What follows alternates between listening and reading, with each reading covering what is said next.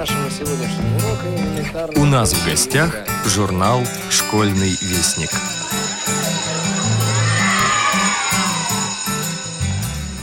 Здравствуйте, уважаемые радиослушатели! У микрофона Юрий Кочетков.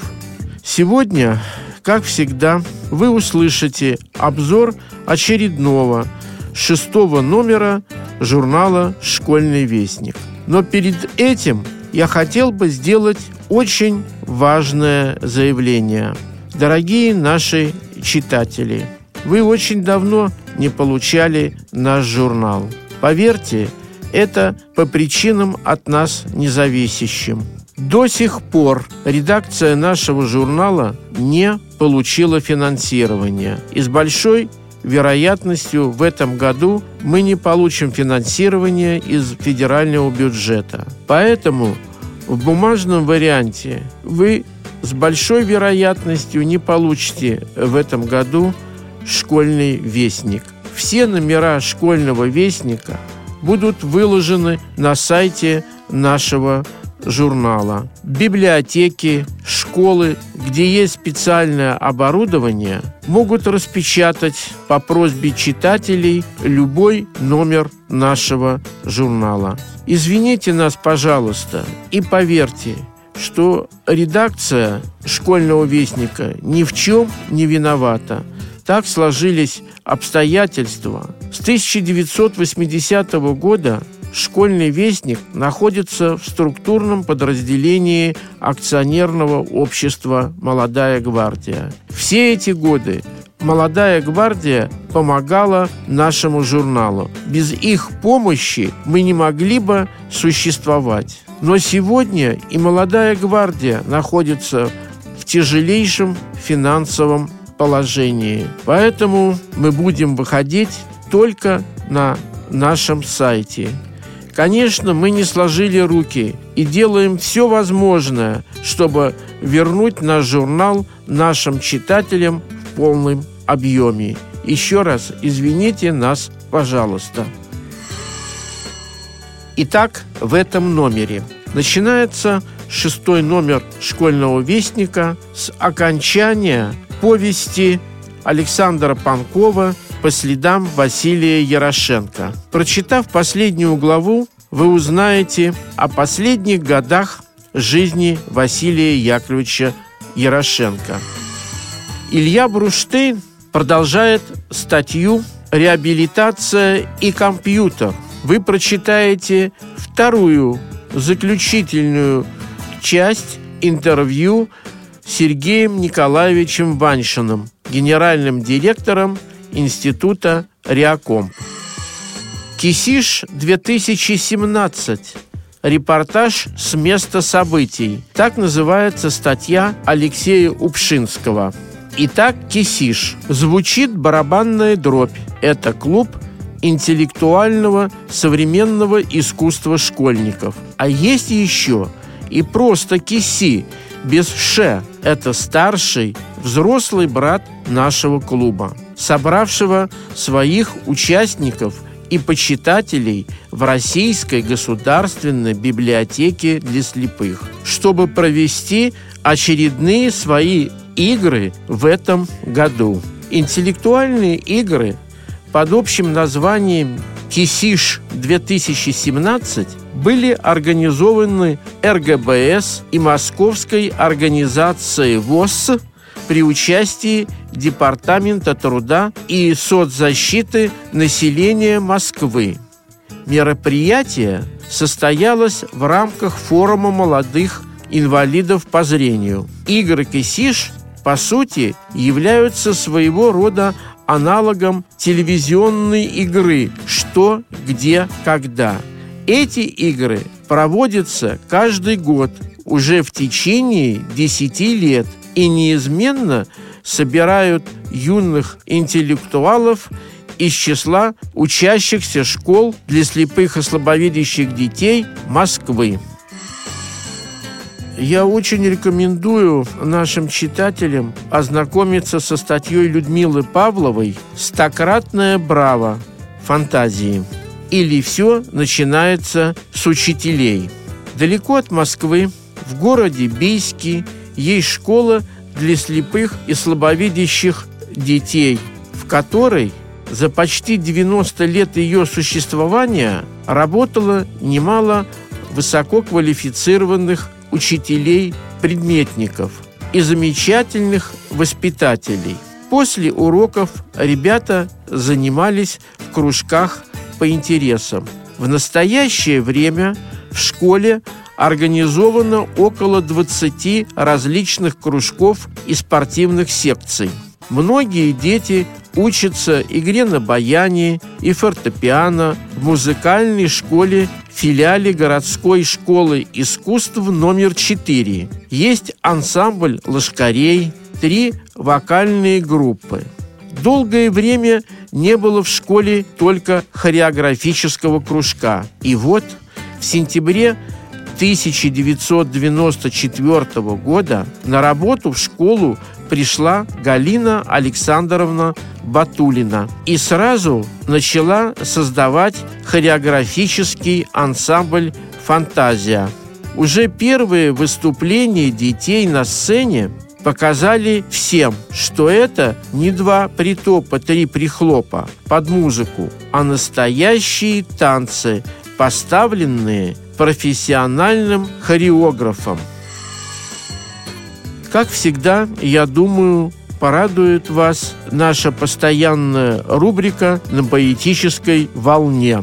В частности, вы познакомитесь с творчеством и биографией известного русского поэта Вельмира Хлебникова. В начале XX века в русскую литературу вошла целая плеяда блестящих поэтов – Ахматова, Пастернак, Цветаева, Гумилев, Мандельштам и другие. Особое место среди них занимает Велимир Хлебников. Велимир – южнославянское имя, которое Виктор Владимирович Хлебников взял в качестве псевдонима. Он прожил неполных 37 лет, очень мало печатался при жизни, не занимал никаких должностей, не имел наград и званий. Однако его влияние на развитие русской литературы в XX веке трудно переоценить. Споры о его личности и его творчестве не утихают до сих пор. Конечно же, все наши постоянные рубрики «Азбуки Веди», «Проба пера», уроки бисероплетения, на черных и белых полях, затейник, библиотечка музыканта присутствуют и в данном номере школьного вестника. Надеюсь, вы их также с интересом сможете прочитать. Уважаемые радиослушатели и читатели школьного вестника, следите за нашим сайтом. Каждый день там могут появляться новости о нашем журнале. Спасибо за внимание. С вами был Юрий Кощетков, главный редактор журнала «Школьный вестник». Андрей Гостев. Весенний тандем-десант или Калининград рядом.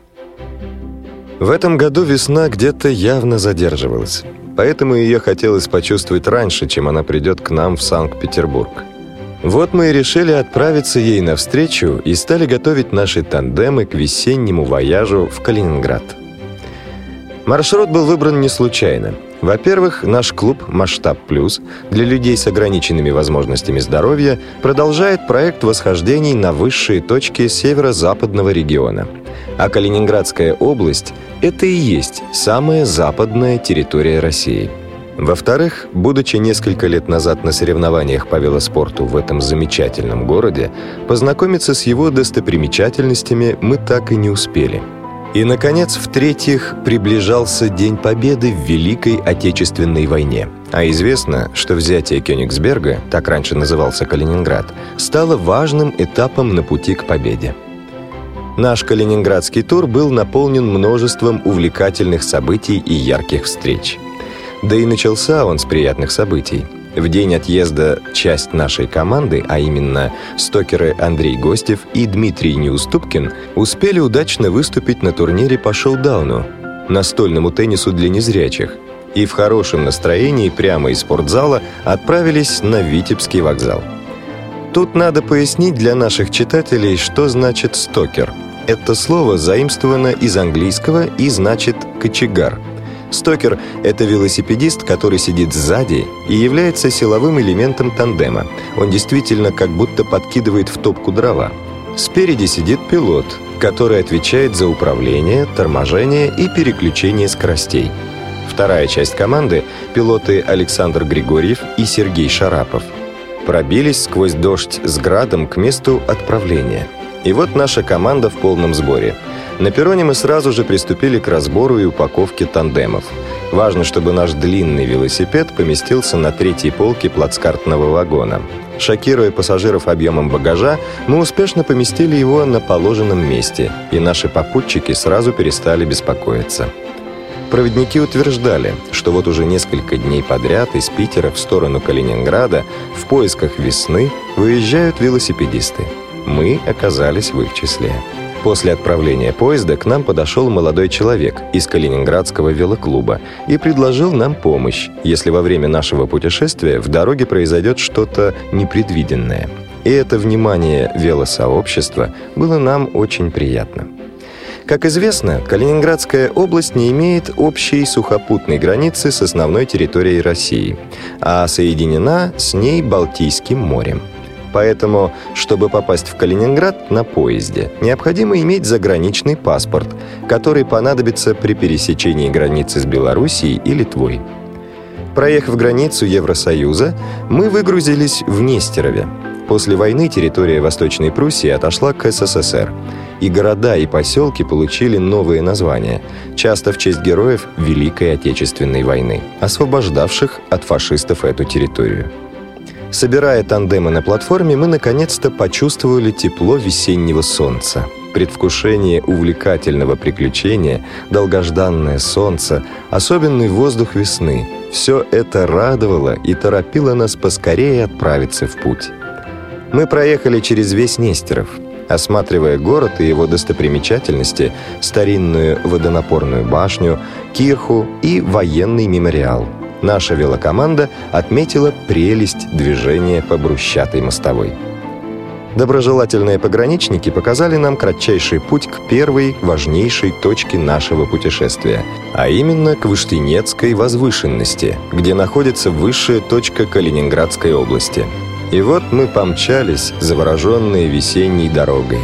Рельеф местности был несложным – то небольшой спуск, то подъем, то равнинный участок. Дорога как бы затягивает тебя, и так приятно крутить и крутить педали. Тем более, что на трассе низкий трафик, приличное качество дорожного покрытия, вокруг зеленеющие поля, на обочинах уже распустились одуванчики. Свежий и чистый воздух. Вот все это и выманивает нас из наших больших городов. Вдоль дороги постоянно встречаются военные мемориалы – Позже мы выяснили, что это не только захоронение времен Великой Отечественной, но и Первой мировой войны. Сколько же боевых действий велось на этой земле на протяжении 20 века? К чести местных жителей надо сказать, что все памятники ухожены и содержатся в образцовом порядке. Вдруг наши пилоты замечают плакат с предупреждением о въезде на территорию пограничной зоны Российской Федерации – Нестеровский район, по которому пролегает начало нашего маршрута, граничит с территорией Евросоюза, а именно с Литовской республикой. Находиться в этой местности можно только по специальному разрешению, а его-то у нас и не было. Мы, конечно же, обращались с письмом в ФСБ, но ответа не получили. Только вернувшись домой, мы узнали, что разрешение можно без особых проблем оформить в едином центре документов. И вот на полном ходу мы въезжаем в село. Разгоняемся на спуске, и перед нами открывается очень живописный вид. На холме рядом с дорогой возвышается небольшая готическая кирха в обрамлении вековых дубов. Черные извилистые ветви которых усыпаны вороньими гнездами. Воронье летает над кирхой с отчаянным карканьем. Конечно же, мы остановились для небольшой фотосессии. Камера, мотор, стоп, снято. А в этот момент к нам подъезжает на велосипеде пограничник и требует предъявить наши документы. А пропуска-то в пограничную зону у нас нет. Приходится тандемом следовать за велосипедом для выяснения всех обстоятельств. Конечно, на заставе были удивлены тем, что половина нашей команды незрячие спортсмены с огромным стажем различных путешествий. Но на государственной границе должен быть порядок. И поэтому мы прошли процедуру предупреждения о нахождении на особо охраняемой пограничной территории.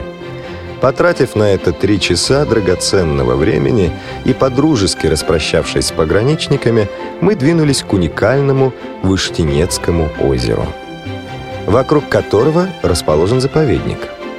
Вечерело, поэтому оставшиеся 10 километров нужно было проехать достаточно быстро. Пограничники нам подсказали, где находится специально оборудованная стоянка. В заповеднике можно разводить костры и ставить палатки только в строго отведенных местах. Как только мы въехали в лес, воздух сразу стал сырым и запахло настоящим лесом. В Калининградской области лесов довольно мало, преобладают поля, в чем мы и убедились позже. Стоянка на берегу озера, две беседки, костровище, обложенное камнями, была очень удобной. Само озеро поражает своей чистотой. Прозрачность воды я могу сравнить только с озерами в Финляндии. Треть озера находится в Литве, а две трети в России – Особо азартные рыбаки иногда становятся нарушителями государственной границы.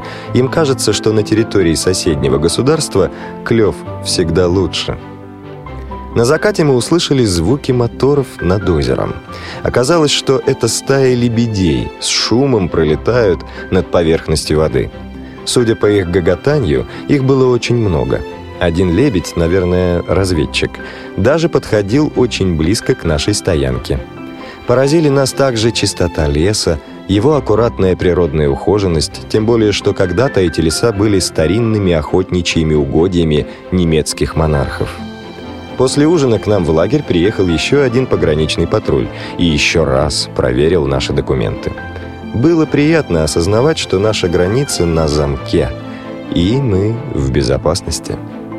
На другой день мы проснулись от птичьего многоголосия и в лесу, и на озере – на тенте палатки обнаружился довольно плотный слой иния, значит, ночь была холодная. Хорошо, что у нас проверенное и надежное снаряжение. Завтрак, горячий чай и энергичные движения помогают согреться после пробуждения.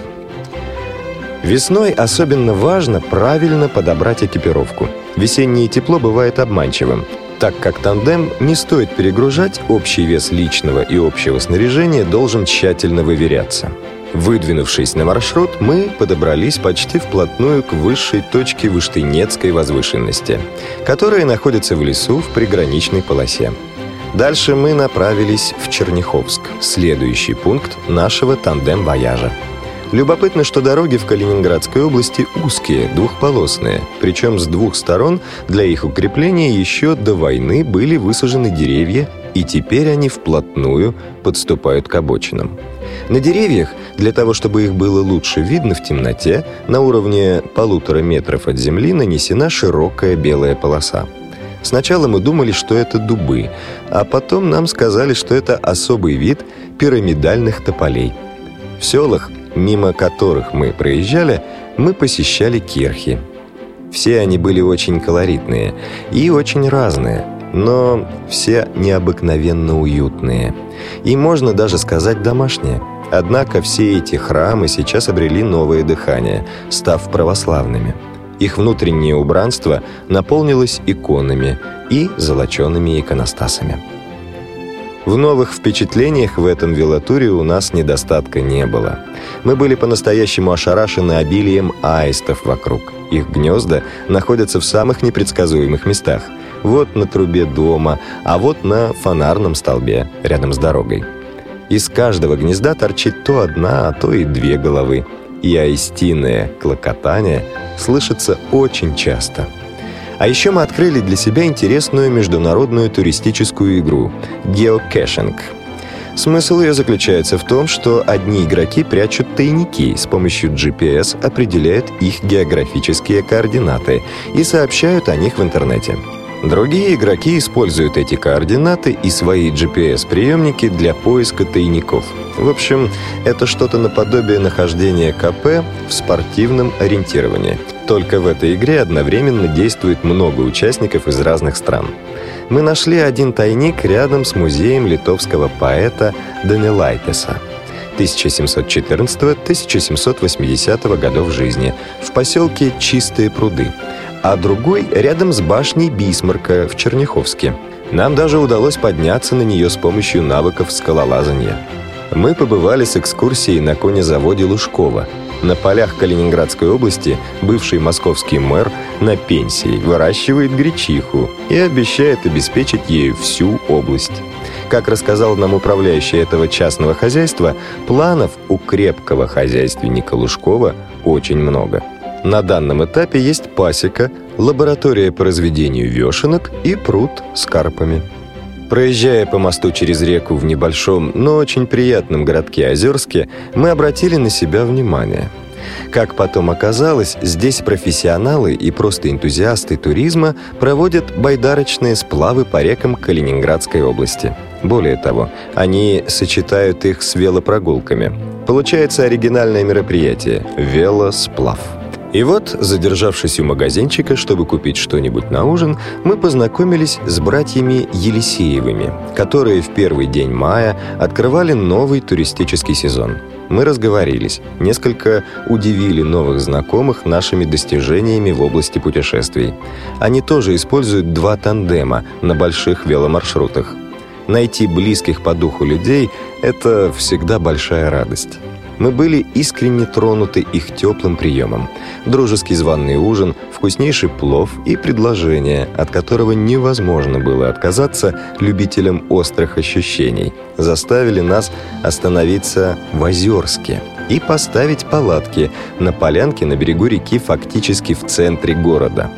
Сплав по полноводной весенней реке Анграпе – это то, от чего ни один экстремал устоять не может – Путешествия, особенно по воде, не прощают забывчивости и ошибок. Главное помнить о важном условии в любом подходе, а именно, все должно быть упаковано герметично, в том числе документы и деньги. Транзитную визу я упаковать забыл, карманные деньги тоже. В результате все пришлось сушить на батарее, а потом на границе было много вопросов. Мне еще повезло, что документ пострадал не очень сильно. После сплава состоялась уже воздушная переправа через Анграпу. Выйдя из Байдарки, мы познакомились с председателем местной организации инвалидов Петром Власовичем Шумко.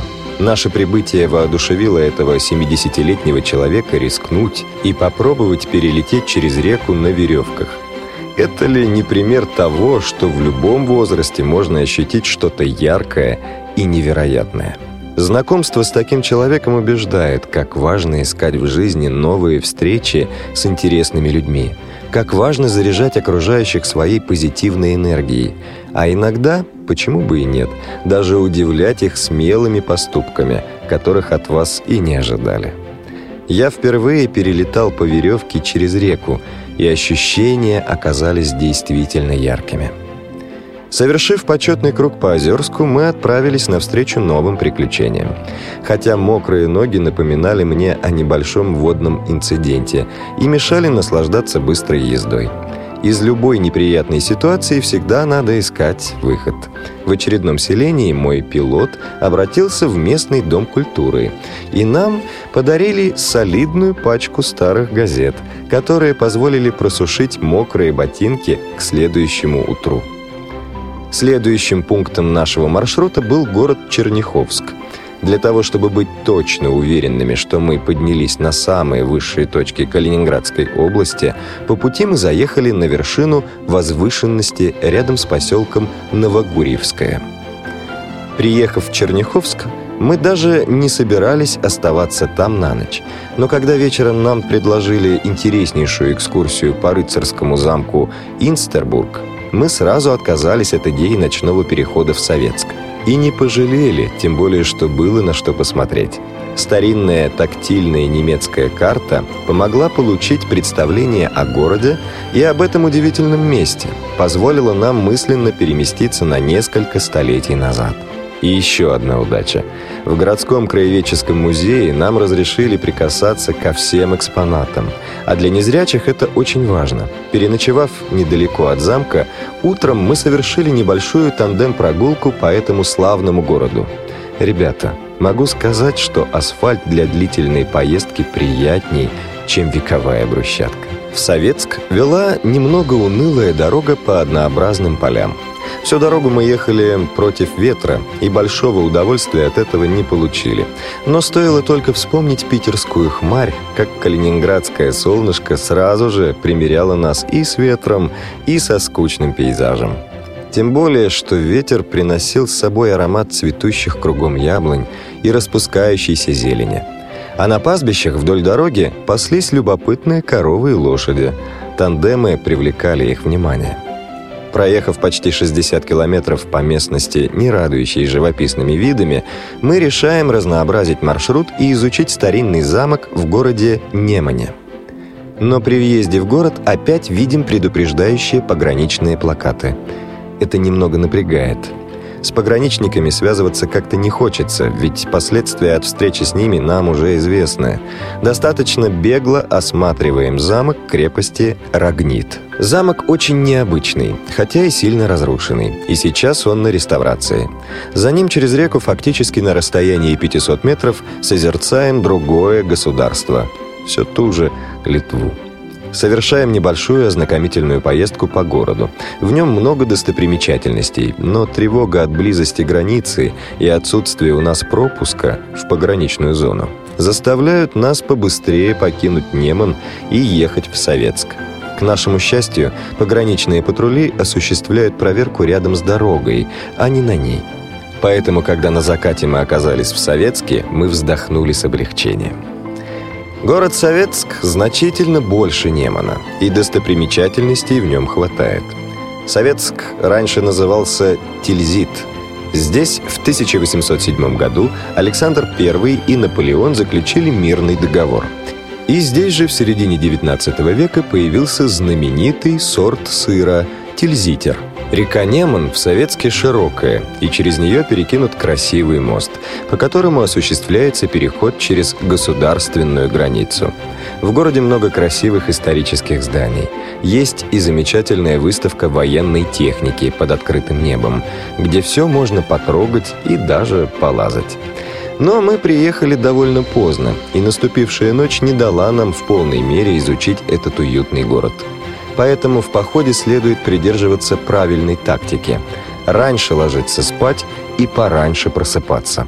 Тогда все светлое время суток в нашем распоряжении. А значит, достопримечательностей и всего интересного вы увидите больше. Утром следующего дня на электричке мы отправились в Калининград. Там пересели на другую электричку и приехали в Зеленоградск. Это приморская курортная часть Калининградской области, и она принципиально отличается от тех мест, где мы уже побывали.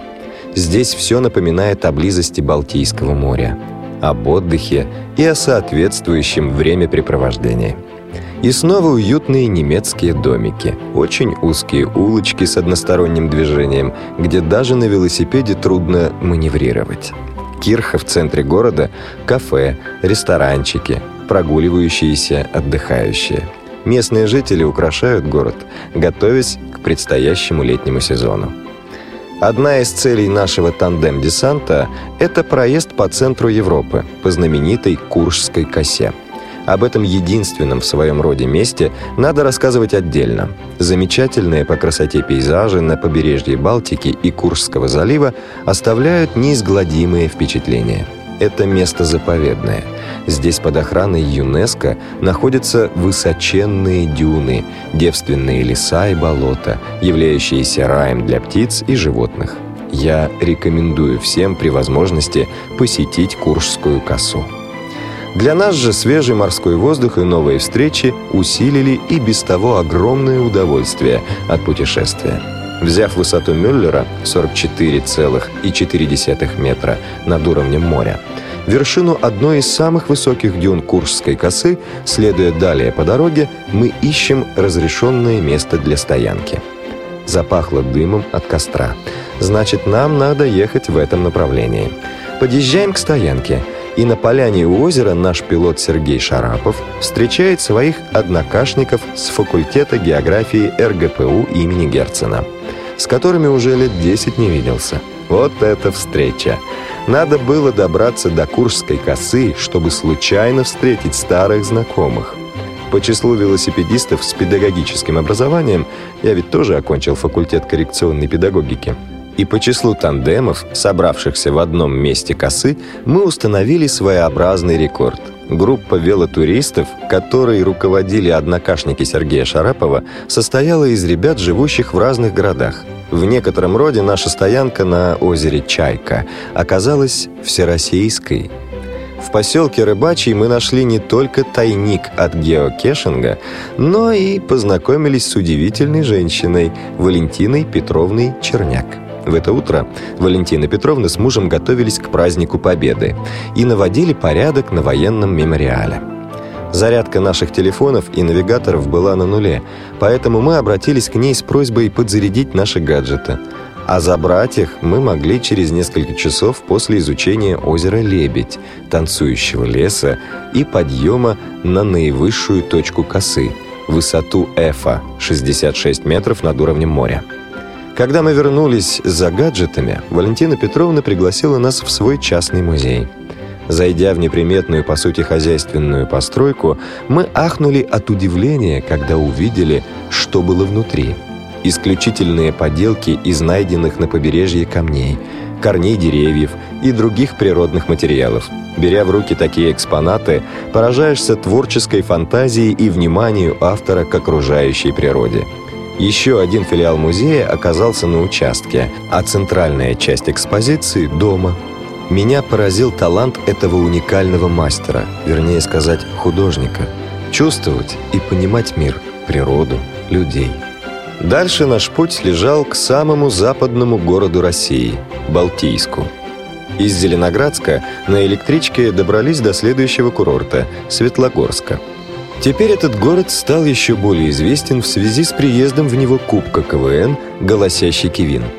Красивая набережная с крутой лестницей, мраморные и бронзовые скульптуры, удачно вписанные в городской ландшафт, множество исторических зданий и тактильный макет средневекового Кёнигсберга оставляют очень приятное впечатление о Светлогорске. Но задерживаться в нем надолго мы не можем. Наш веломаршрут стремится на запад. В знаменитом во всем мире поселке Янтарный мы, конечно же, посетили музей янтаря. Следуя дальше, начинаем чувствовать увеличивающийся поток автомобилей, а это уже не очень комфортно. Стремительно въезжаем в Балтийск и двигаемся к его набережной. Насыпь, уходящая в море, и есть наша заветная западная точка. На набережной нас приветливо встречает памятник Петру Первому. Зимой мы с Сергеем Шараповым были в Первоуральске, а это как раз на восточном краю европейской части России. А Балтийск – это самый западный город нашей страны. Он раньше был закрытым военным городом. Здесь расположена российская военно-морская база, в довоенное время немецкая база Пилау – Город чистый, ухоженный, готовящийся к празднованию Дня Победы. Любопытно было ощутить уклад жизни военных моряков. Вот пришвартованный крейсер, недалеко от причала общежития. Чуть дальше – морской собор Николая Чудотворца. Все очень близко. Военная слава, вера, служба и отчизна. Впервые нас с тандемами впустили в междугородный автобус – к ночи добрались до Калининграда. Нашли с помощью навигатора удобное место для палаточного лагеря. С позаранку совершаем велоэкскурсию по историческому центру, посещаем красивейший кафедральный собор и могилу великого философа Канта, слушаем орган в бывшей католической кирхе, посещаем музей Мирового океана и забираемся в настоящую подводную лодку – Завершаем прогулку по городу осмотром знаменитых фортов Кёнигсберга. Вот, казалось бы, и все. Но нам судьба преподносит еще один приятный сюрприз. Мы присутствуем на репетиции Парада Победы, и это становится яркой кульминацией нашего весеннего тандем-десанта. За восемь дней мы пересекли всю Калининградскую область с востока на запад и с севера на юг. Если вы дружите с велосипедом, с уверенностью готов рекомендовать вам повторить наше путешествие.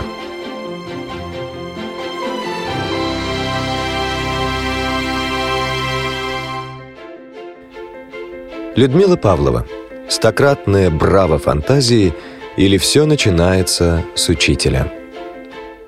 Далеко от Москвы, в городе Бийске, есть школа для слепых и слабовидящих детей, в которой за почти 90 лет ее существования работало немало высококвалифицированных учителей-предметников и замечательных воспитателей. После уроков ребята занимались в кружках по интересам. В настоящее время в школе организовано около 20 различных кружков и спортивных секций. Многие дети учатся игре на баяне и фортепиано в музыкальной школе филиале городской школы искусств номер 4. Есть ансамбль лошкарей, три вокальные группы. Долгое время не было в школе только хореографического кружка. И вот в сентябре 1994 года на работу в школу пришла Галина Александровна Батулина и сразу начала создавать хореографический ансамбль «Фантазия». Уже первые выступления детей на сцене показали всем, что это не два притопа, три прихлопа под музыку, а настоящие танцы, поставленные профессиональным хореографом. Галина Александровна окончила Ленинградский институт культуры, несколько лет танцевала в ансамбле песни и пляски Северного флота. Любовь к искусству танца вылилась у нее в желание стать хореографом и учить танцевать детей – конце 1990-х годов зрители увидели яркую, неординарную хореографическую композицию «Парад Але». Дрессировщик танцевал с цирковыми животными, обезьянками, собачками, львами и даже с большим удавом.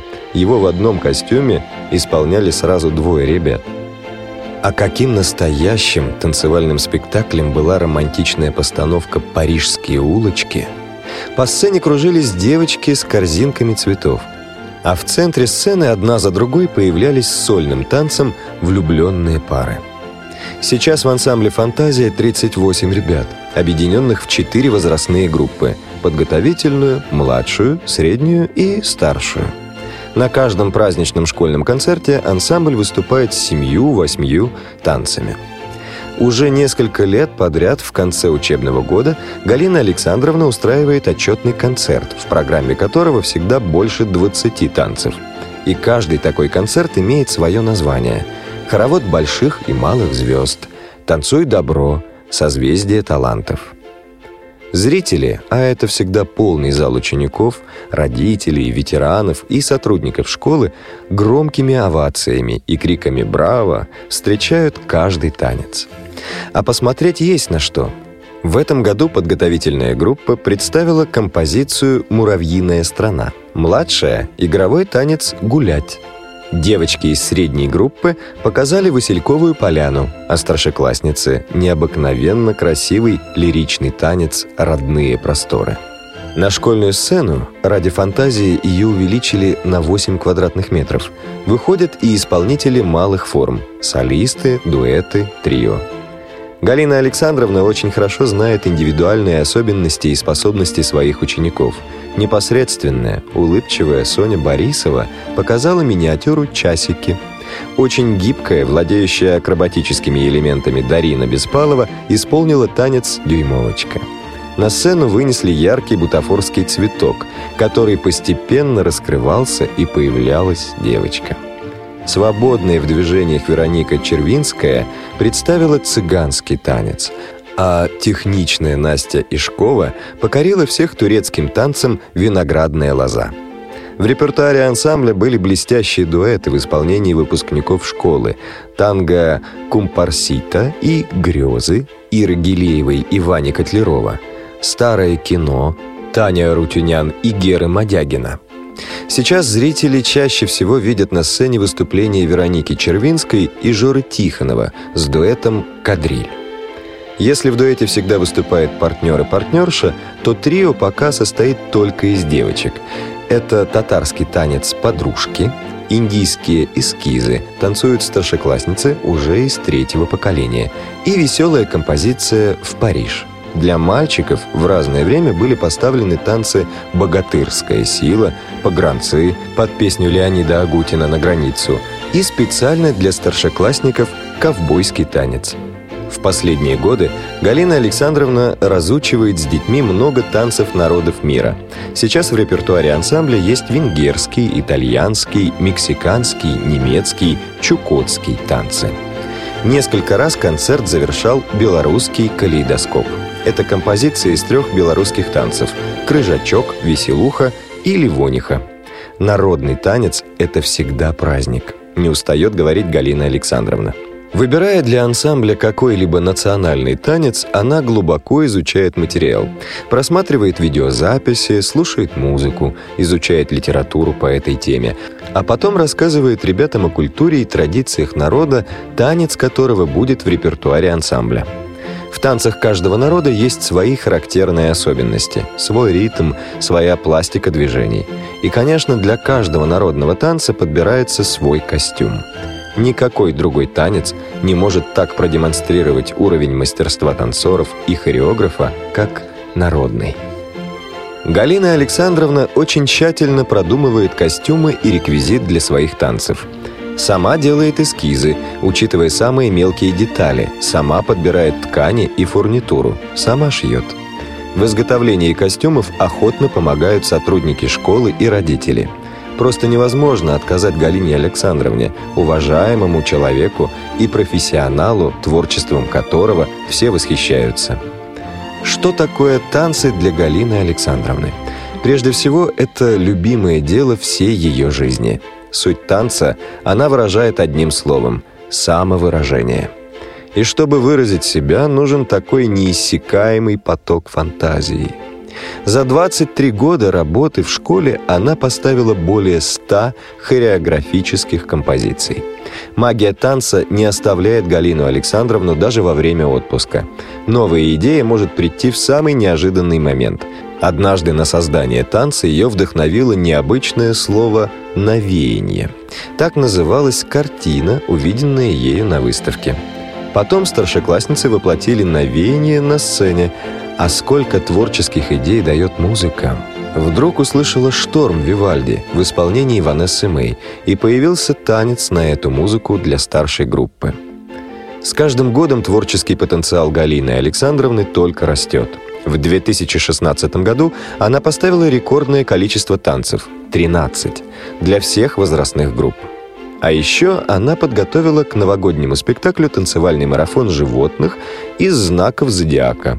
На концерте ко Дню Учителя зрителей покорил очаровательный танец младшей группы «Переменная облачность» с реквизитными облачками и солнышком. На празднике, посвященном 8 марта, впервые были показаны подготовленные старшей группой два очень ярких танца «Первый парень» и «Казачий пляс». Первым парнем стал Жора Тихонов, задорно танцуя среди шести девушек с длинными косами. Косы сплели из ниток по цвету волос каждой исполнительницы. Лихой казачий пляс исполнили 10 девчат в брючках с лампасами, в синих кафтанчиках, белых попахах и с шашками наголо. На отчетном концерте в мае зрители увидели все новые композиции и лучшие старые танцы. Продолжение текста читайте на страницах журнала «Школьный вестник».